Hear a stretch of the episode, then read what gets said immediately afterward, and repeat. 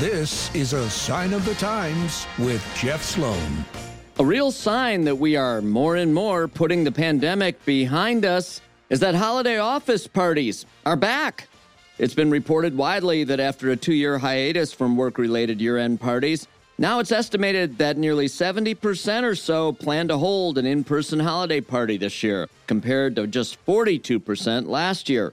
For those of us who are part of a company's team or for those leading a company, everyone recognizes and values the opportunity to get together and express gratitude at the end of the year for what's been accomplished. So if you're wondering if you should host a holiday party this year for your company, you should. Of course, follow whatever protocols you feel are best, but aside from that, let's party. I'm Jeff Sloan, and that is a sign of the times.